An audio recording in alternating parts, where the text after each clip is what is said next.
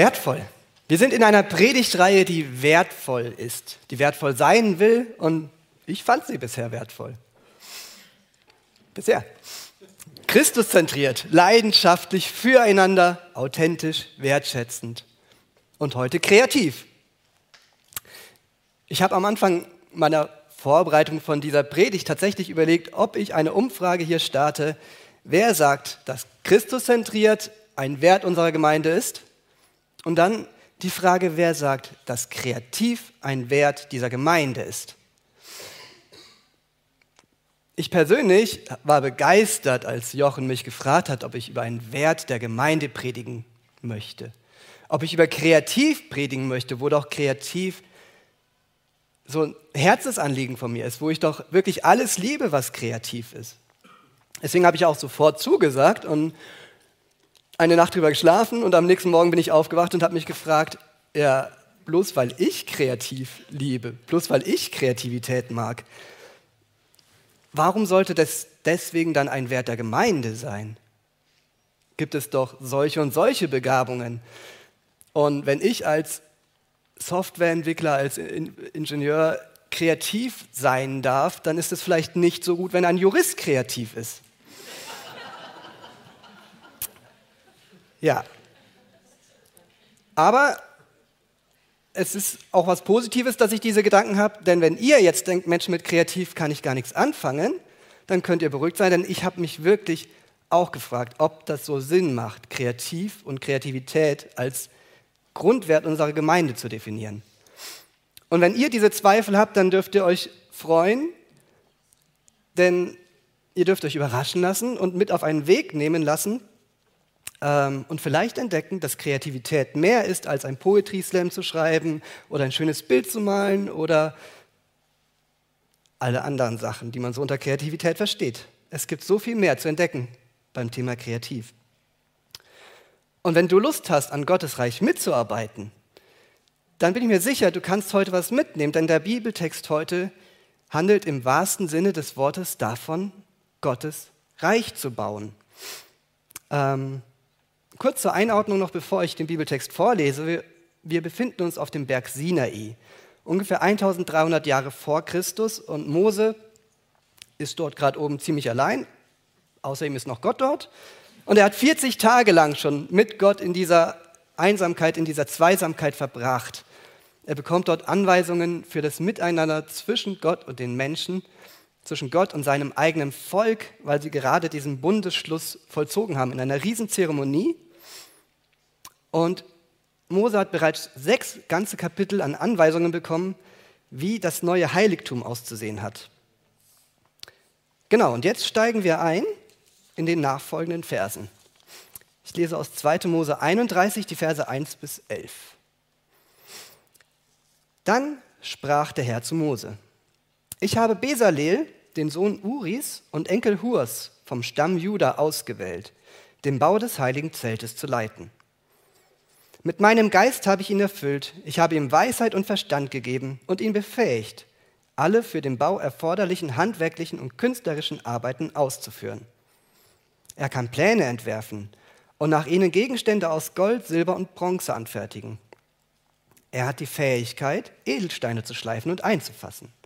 Er versteht sich auf das Bearbeiten von Holz und auf viele andere Arten von Kunsthandwerk. Ich habe Oholiab, den Sohn Ahisamachs vom Stamm Dam, ausgesucht, um ihnen bei allen Arbeiten zu helfen. Auch alle anderen Kunsthandwerkern, die am heiligen Zelt arbeiten, habe ich Weisheit und Verstand gegeben, damit alles nach meinem Befehl angefertigt wird. Das heilige Zelt, die Bundeslade für die steinernen Gesetzestafeln und ihre Deckplatte, die heiligen Gefäße und Werkzeuge, die im Zelt gebraucht, gebraucht werden, den Tisch für die Brote, den goldenen Leuchter, den Räucheropferaltar und den Brandopferaltar mit allem, was zu ihnen gehört, das Wasserbecken und sein Untergestell, die heilige Amtskleidung für Aaron, die Priestergewände für seine Söhne, das Salböl und die wohlriechende Weihrauchmischung für das Heiligtum. Die Kunsthandwerker sollen alles genauso anfertigen, wie ich es dir befohlen habe. Was für ein Text. Irgendwie ist er doch richtig langweilig? Also, ich weiß nicht, wie es euch ging, aber in Kombination mit den ganzen sechs Kapiteln davor, ich habe den jahrelang überlesen. Ich habe, wenn, wenn ich richtig motiviert war, dann habe ich ihn überflogen. Ähm, bis ich dann irgendwann äh, über ähm, einen Gabentest mal darauf hingewiesen wurde, Mensch, dieser Text könnte für dich interessant sein, so als Kreativer. Und ich habe festgestellt, es steckt echt viel Tiefe da drin. Und so viel Weisheit und Wahrheit über Gottes Wirken, über seine Art zu berufen und zu beauftragen. Fangen wir einfach mal oben an. Dann sprach der Herr zu Mose, ich habe Besaleel beauftragt, ausgewählt, den Bau des heiligen Zeltes zu leiten. Gott hat also einen Mann ausgesucht, Besaleel, diese gesamten sechs Kapitel an Anweisungen zum Bau des Zeltes, des Heiligtums umzusetzen. Mal ganz ehrlich, sechs Kapitel in der Bibel an Anweisungen. Ich persönlich wäre damit voll überfordert gewesen. Ich meine, das ist schon echt der Hammer. Das ist krass, eine krasse Ehre, Gottes Heiligtum bauen zu dürfen. Diesen Platz zu bauen, an dem Gott höchstpersönlich geehrt werden soll. Und es ist eine krasse Herausforderung, sechs Kapitel an Anweisungen von Gott zu erfüllen. Es soll ja meistens kein Punkt und kein Komma verändert werden. Ihr kennt diese Texte. Es muss aufs Wort genau erfüllt werden. Wie soll ich das denn jemals schaffen? Wer bin ich denn schon? Das geht über meine Fähigkeiten. Doch was sagt Gott dazu? Mit meinem Geist habe ich ihn erfüllt. Ich habe ihm Weisheit und Verstand gegeben und ihn befähigt, alle für den Bau erforderlichen handwerklichen und künstlerischen Arbeiten auszuführen. Es ist vollkommen richtig. Es geht über meine Fähigkeiten und es ist auch über die Fähigkeiten von Bezalel gegangen. Aber eben nicht über jene von Gott. Ich habe dich ausgerüstet mit allem, was für den Bau erforderlich ist. Du bist fähig dazu. Du bist von mir dazu befähigt. Und was ist das für eine krasse Aussage? Ganz ehrlich, ich würde gern mal, dass Gott das über mich sagt. Mit meinem Geist habe ich ihn erfüllt, ich habe ihm Weisheit und Verstand gegeben und ihn befähigt. Wow, was ist das für eine Ehre für einen Menschen, wenn ein Gott sowas sagt? Wenn der einzige Gott sowas sagt. Aber wisst ihr was? Genau das sagt Gott über mich. Er sagt es über jeden hier. Denn wen Gott beauftragt, den befähigt er dazu, diesen Auftrag zu erfüllen. Mag sein, ihr habt das genauso wie ich schon viele Male gehört. Aber das macht es nicht weniger wahr. Wie war das denn bei Mose damals, bei seiner Beauftragung? Gott beauftragt ihn und er gibt ihm einen Stock in die Hand, damit er was in der Hand hat, und erkennt, ich bin befähigt. Mit diesem Stock kann er Wunder vollbringen. Dieser Stock erinnert ihn daran, dass Gott ihn befähigt hat. Und was sagt David, als er gegen Goliath kämpft? Du trittst gegen mich an mit Schwert, Lanze und Wurfspieß. Ich aber komme mit der Hilfe des Herrn. Ich habe einen mächtigen Helfer an der Seite, einen, der above all powers ist, above all thrones, above all kingdoms. Du kannst einpacken. Ich habe einen mächtigen Helfer. Ich selbst bin nicht stark, aber der, der mit mir ist, der mich befähigt, der ist stark.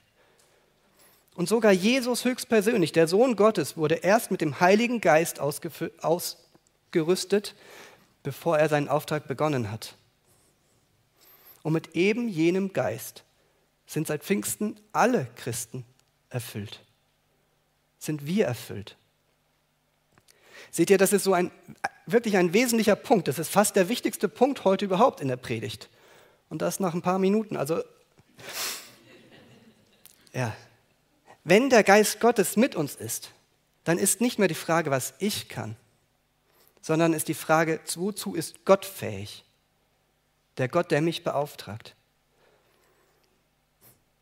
Denkt ihr wirklich, ein kleiner Junge wäre fähig, einen Riesen umzuwerfen?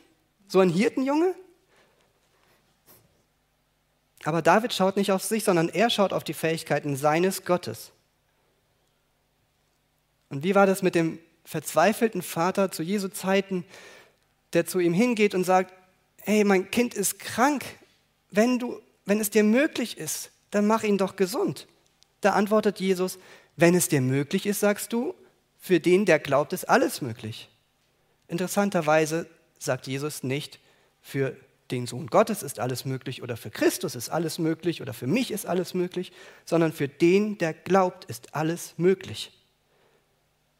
Für den, der mit Gottes Fähigkeiten rechnet, für den, der Gott an seiner Seite hat. Und diese Aussage ist so umwerfend, wenn man darüber nachdenkt. Glaube ich, dass ich persönlich mit Gott über Wasser gehen kann? Ja, irgendwie schon. Glaube ich, dass Gott auch heute noch die Macht hat, Kranke zu heilen? Das wäre schon, schon schick, ne? Also ich fände es toll, also ja. Glaube ich, dass Gott auch heute noch die Macht hat, mich zu befähigen, wenn er mich beauftragt? Glaube ich, dass er sich zu so etwas Trivialem herablässt? Es ist ja nicht, dass er Kranke heilt, sondern dass er mir hilft bei dem, was ich tun soll. Mal ehrlich, das ist eine existenzielle Frage, denn wenn ich die nicht geklärt habe, dann brauche ich gar nicht erst anfangen. Und ich muss sagen, ich persönlich komme immer wieder an den Punkt, wo ich mich diese Frage stelle, wo ich mir genau das stelle. Diese, diese eine Frage. Ist es so, dass, dass es Gott wert ist? Dass, dass es nicht zu klein für Gott ist, meine Probleme, meine äh, Aufgaben mir zu helfen? Und ich komme immer wieder an den Punkt, wo ich überfordert bin. Sei es auf der Arbeit, sei es in der Familie oder in der Gemeinde. Hier beim Predigtschreiben, beim Schreiben von Theaterstücken, von irgendwelchen Poetry-Texten. Immer wieder weiß ich nicht, wie ich das schaffen soll. Ich fühle mich allein gelassen und immer wieder komme ich an den Punkt, dass ich sage, ich, also wenn jetzt nicht was passiert, ich schmeiße es hin, dann soll es halt jemand machen, der es besser kann. Es ist, ja, ich weiß dann nicht mehr weiter. Und dann komme ich dazu, dass ich sage zu Gott, ich kann es nicht, ich kann es nicht. Aber du kannst es. Und die, dieser eine Satz, aber du kannst es, dieser kleine Nachsatz, der verändert so viel bei mir. Der, der verändert meine ganze Denkweise. Da ist keine Blockade mehr, da kommen mir neue Ideen. Und auf einmal öffnen sich auch Türen, die gar nicht in mir drin sind, sondern die von außen kommen. Dann gibt es Leute, die sagen, hey, ich würde übrigens auch gerne helfen. Oder ganz viele andere Sachen. Das ist Wahnsinn, wenn ich mich nicht auf meine eigenen Fähigkeiten verlasse, sondern auf Gottes Fähigkeiten und ihm vertraue. Und das sagt sich so einfach.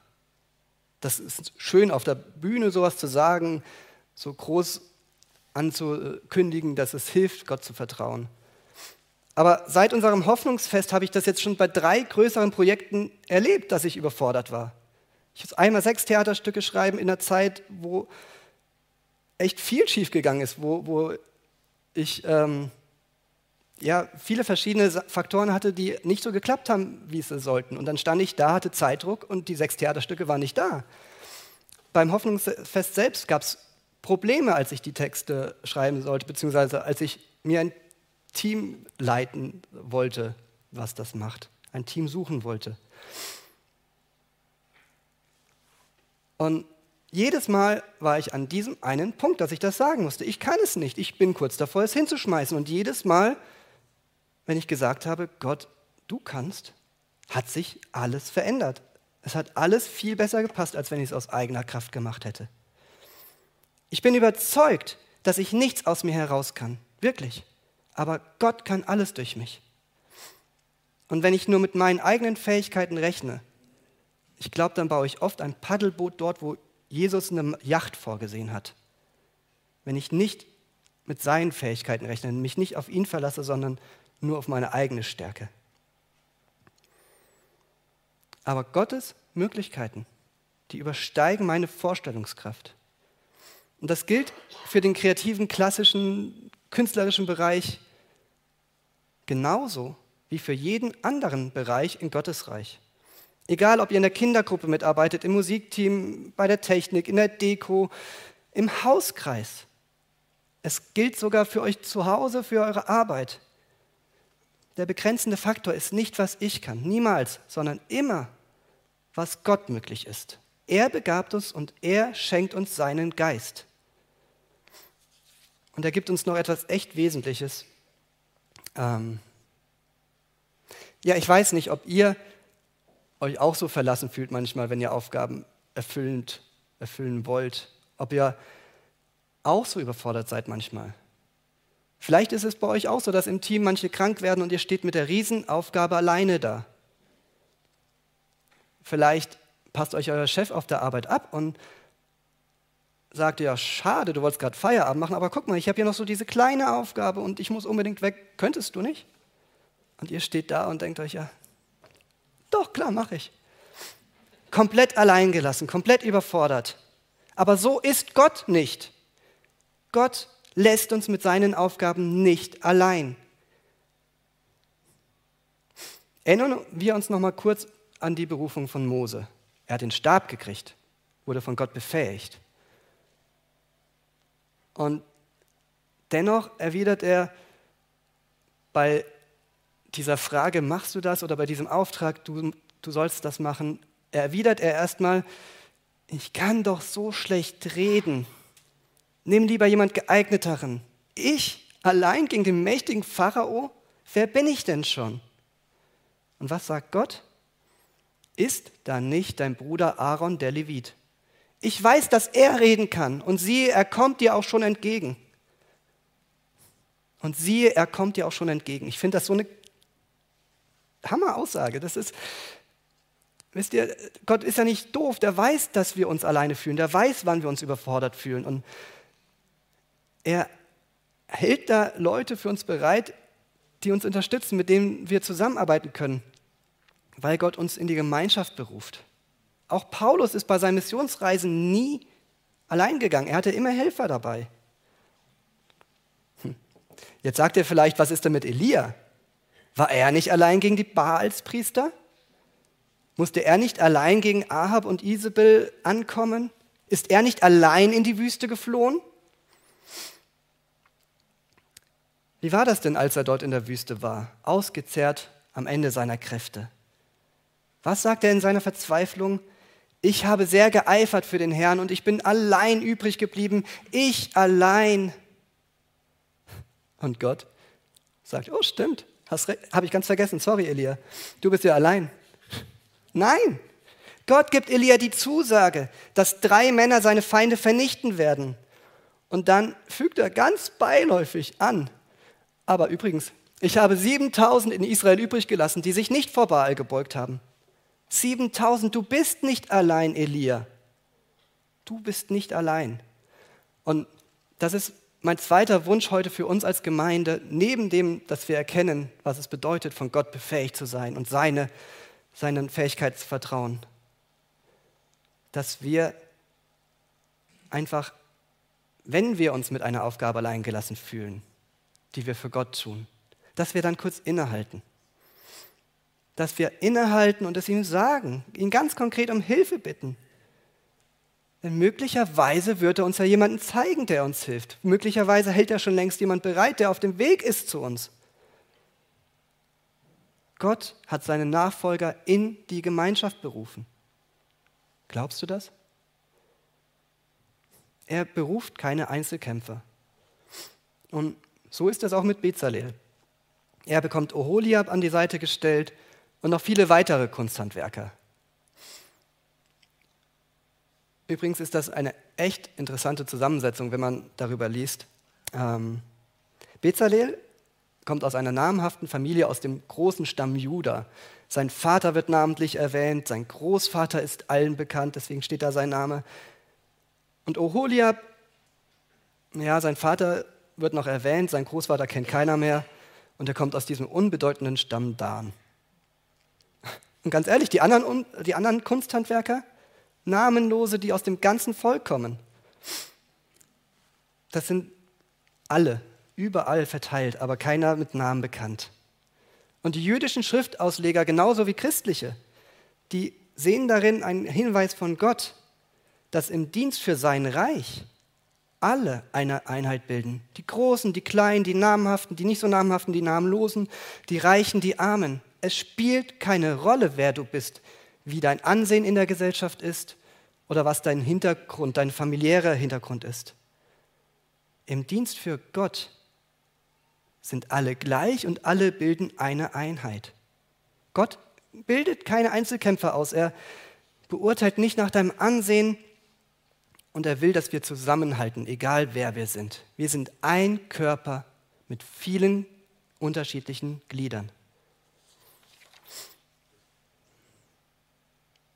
Und so wie der Körper seine unterschiedlichen Teile hat, die alle eigene Aufgaben erfüllen, so ist das auch bei uns als Gemeinschaft. Wie hat Jochen letzte Woche gesagt?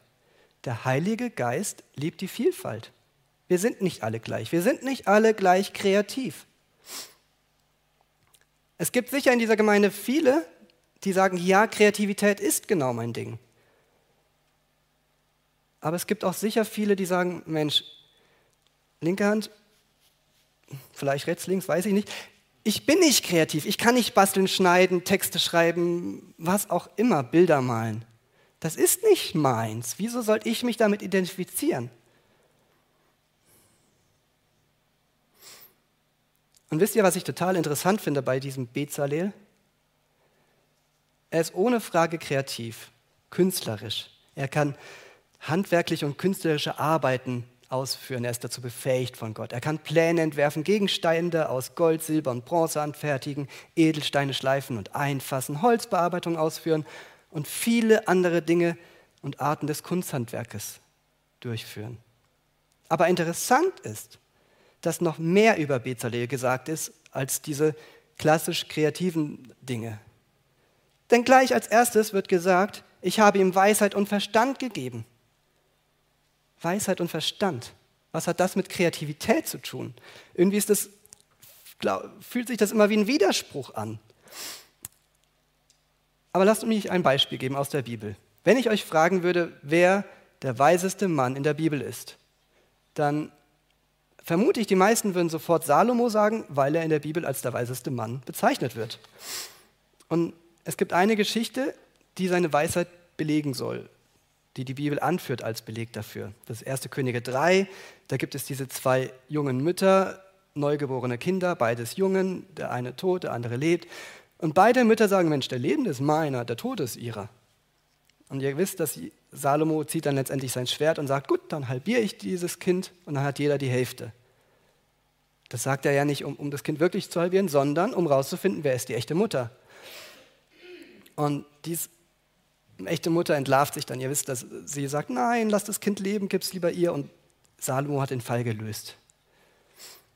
Das wird in der Bibel als Beleg für seine Weisheit äh, dargestellt, hingestellt und niedergeschrieben. Und diese Weisheit ist genau das, was die Wissenschaft heute als Alltagskreativität bezeichnet. Kreativität, die eben nicht darauf abzielt, irgendwelche Kunst zu erschaffen, sondern Kreativität, die Probleme löst, die neue Wege findet, um eine Sache anzugehen.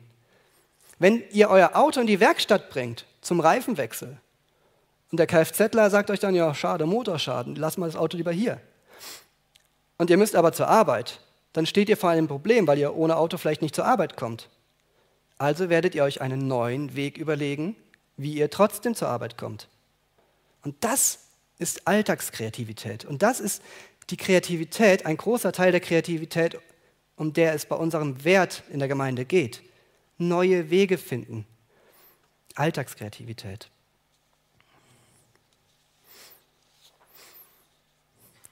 Aber letztendlich, wozu das Ganze? Wozu befähigt Gott mich? Wozu stellt er mir ein Team an die Seite? Schauen wir uns ein letztes Mal heute den Bibeltext an. Was sagt Gott zu Mose über diese Arbeiten? Das ist jetzt Kapitel 25, also der Anfang von den sechs Kapiteln an Anweisungen. Da sagt er, und sie sollen mir ein Heiligtum machen, damit ich in ihrer Mitte wohne. Ein Heiligtum, damit ich in ihrer Mitte wohne. Und Kapitel 29, mitten in diesen sechs Kapiteln, redet Gott vom Zelt der Begegnung, wo ich ihnen begegnen werde. Bezalel und all die Kunsthandwerker hatten also diese eine Aufgabe. Sie sollten einen Ort der Begegnung schaffen. Einen Ort, an dem Menschen Gott begegnen können. Und sie sollten diesen Ort so schön wie möglich machen. Das ist genauso, wie es Gott gemacht hat mit der Schöpfung, mit dem Garten Eden. Wir haben es gehört, Eden Culture, ein, ein Ort, an dem wir uns zurücksehnen, weil Eden und die Natur so schön gemacht sind, von Gott kreativ ins kleinste Detail schön gemacht. Aber warum hat Gott das gemacht? Weil er die Menschen dort treffen wollte. Er wollte Menschen machen, die er liebt und die ihn lieben. Und er wollte einen Ort schaffen, an dem er jeden Abend wandeln kann. Lest es nach bei der Schöpfungsgeschichte. Jeden Abend ging Gott in den Garten Eden, ging dort spazieren und suchte Adam, redete mit ihm bis zum Sündenfall, wo er dann fragte, Adam, wo bist du? Ich finde dich nicht.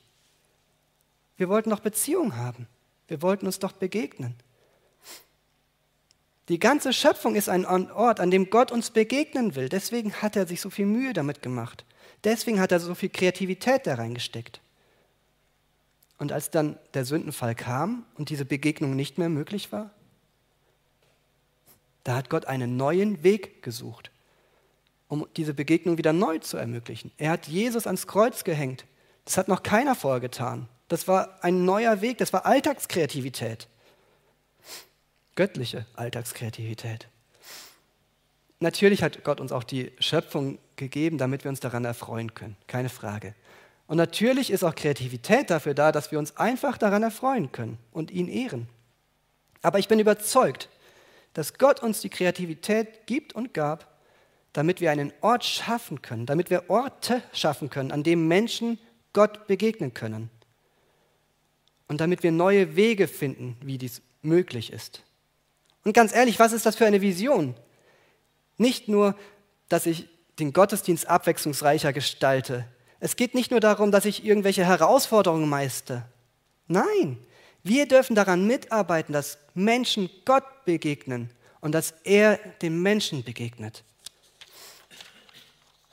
Und wenn du mich jetzt also fragst, warum Kreativität ein Grundwert unserer Gemeinde ist, dann darf ich dir antworten, weil Gott will, dass die Menschen ihm hier begegnen können, bei uns dass wir Orte schaffen und neue Wege finden, um diese Begegnungen zu ermöglichen und dass wir sie so schön wie möglich machen, als Abglanz von Eden, als Hinweis auf den himmlischen, aufs himmlische Reich, auf das neue Eden, auf das Gottesreich. Wie sieht es jetzt also aus, dieses Konzept, was ich gesagt habe von Gottes Wirken? Erstens, Gott rüstet uns mit allem aus, was wir für seinen Auftrag brauchen. Er schenkt uns den Heiligen Geist, er gibt uns die benötigten Fähigkeiten dazu. Zweitens hat uns Gott nicht als Einzelkämpfer erdacht, sondern in die Gemeinschaft berufen. Wir sind ein Leib, wir sind eine Gemeinschaft und eine Einheit, die sich ergänzt. Es geht nicht darum, was ich kann und wie toll ich bin. Es ist etwas, was wir als ganze Gemeinde anfassen können wo wir uns einfach als Gemeinschaft hinstellen und sagen, das ist unsers. Wir wollen Begegnung schaffen, weil Gott will, dass die Menschen ihm hier begegnen, dass wir diese Orte der Begegnung schaffen und so schön machen und dass wir neue Wege finden, diese Begegnungen zu ermöglichen. Und die einzige Frage, die jetzt noch für mich zum Abschluss bleibt, ist, ob wir uns auf seine Art der Berufung einlassen.